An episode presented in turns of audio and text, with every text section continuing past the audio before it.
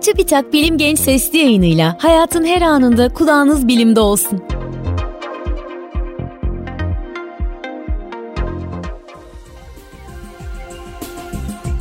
Neden hıçkırırız? Hıçkırık, diyaframın ani ve istemsiz olarak kasılması sonucu oluşur. Diyafram, akciğerlerin altında kubbe şeklinde ve nefes alma sürecinde önemli rolü olan bir kastır. Nefes alırken diyafram kasılır ve aşağı doğru hareket ederek göğüs kafesinin genişlemesini sağlar. Nefes verirkense gevşer ve havanın akciğerlerden dışarı çıkmasına yardımcı olur.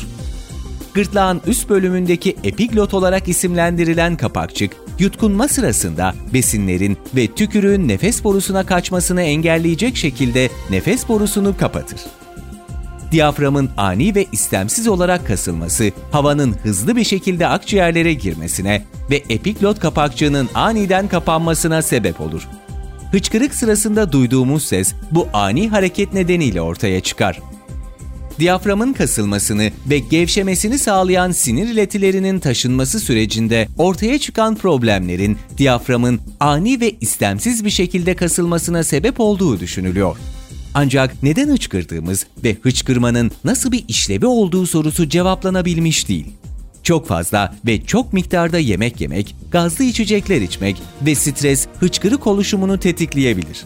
Ancak bu gibi durumlarda hıçkırık genellikle birkaç dakika içinde geçer. Uzun süre devam etmesi ise başka bir hastalığın belirtisi olabilir. Bilim Genç Sesli yayınlarını SoundCloud, Spotify, Google ve Apple Podcast kanallarımızdan takip edebilirsiniz.